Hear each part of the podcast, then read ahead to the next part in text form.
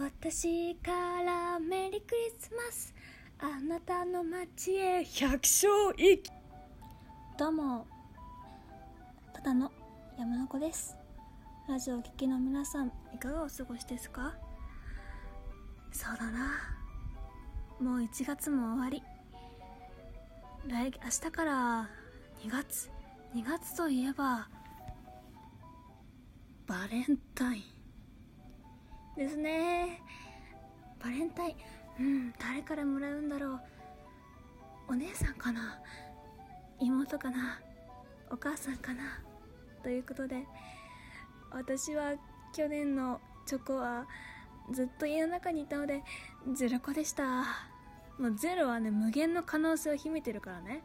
ゼロだからね、ゼロ。もうプラスに行きましょう。プラマイゼロっていう、もう無限の可能性を秘めた言葉があるじゃないか。全国の皆さん、頑張りましょう。それでね、バレンタインといえば男子憧れシチュエーションというのをするじゃないですか。妄想、密かに妄想。それで、一番信じられないネバーまとめというのを参考にラジオトークを撮っていこうと思います。ネバーまとめのこの記事をね、ネバーまとめは信じられない。早速やっていきましょう。待ち伏せ&目合わせ。やはり王道のバレンタインシチュエーションは待ち伏せ。学生なら校門のところで、社会人なら駅や職場の近くで寒い中待っていてくれるというのが燃えるポイント。そして待っている子と目が合った時は、俺の待ち伏せとドキドキが半端ないそう。なるほど、王道中の王道だよね。めっちゃ王道。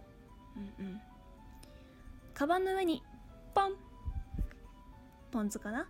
カバンの中に入れるのはプライバシーの侵害 NG 行為ですが、隣や上司に〇〇さんへとうとう分かるように手紙を添えておいてあると、周りからは周りをキョロキョロしてしまうけど、にやけてしまうもの。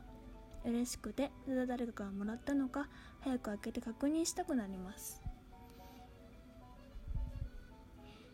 〇〇さんへ、カバンの中にポン酢入れときました。次へ行こう。メールで、恥ずかしくて面と向かって直接渡せないから、ロッカーや靴箱などの場所に入れておき、後からメールや LINE で、ロッカーに入れといたよ、恥ずかしいから手を出しできなくてごめんね、なんて入れると胸キュンして顔がにやけてしまうみたい。なるほど、それは可愛いね。やっぱり恥じらいっていうのはやっぱり男子の心をくすぐると思いますよ。次行きましょう。いつもとは違い、照れながら。友達なのにいつも明るく元気な子なのに、こういう時に照れながらはいなんて渡されると、その瞬間から友達の女性の一人としては意識してしまうもの。渡すときは可愛いリップをつけたり、いつもとは違う甘い匂いを漂わせるのもテクニック。わかりやすいギャップ萌えというやつです、いわゆる。わかりやすい。いつもより早めに学校に登校して下駄箱に入れる。下駄箱ないですねないよ。もう普通に靴箱というか、靴が入るボックス、箱って感じだからさ、机とかならあるね。朝一は出勤や学校に急いでる可能性もあるので、手短に渡すのがポイントで、朝一に渡されると、その日がもうスタートがもうハッピーマインだから、ハッピーになっちゃう。なるほど。そして呼び止めて長々と告白するわけにはいかないので、手紙と連絡先をするのも忘れずに。これ OL さんにいいんじゃない？そして渡すときは目をじっと見て相手に顔を覚えてもらうようにすること。ここちょっと私の言い方だけどメンヘラくせえなあ、大事ですね、はい、友達といるとき、何人かの友達といるときに〇〇くんちょっといいかなと声をかけられて一人だけ受け止められるのは男友達も自慢できて嬉しい。あいつは行ったみたいなあいつをやらかしたみたいな、やらかしたも違うふふっ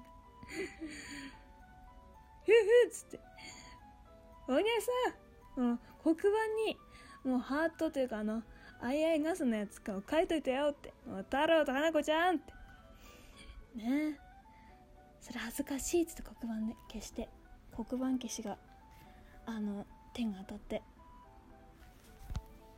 もうなんと虚しいやばい。そんな時もあったのかな。放課後に引き止める王道。もうね、体育館裏なんかにね、こう呼び出しちゃったりしちゃってね。残業中に渡される。いや、これなんか良さそう。仕事が忙しくて疲れている時にさりげなく渡されると心躍る。嬉しい。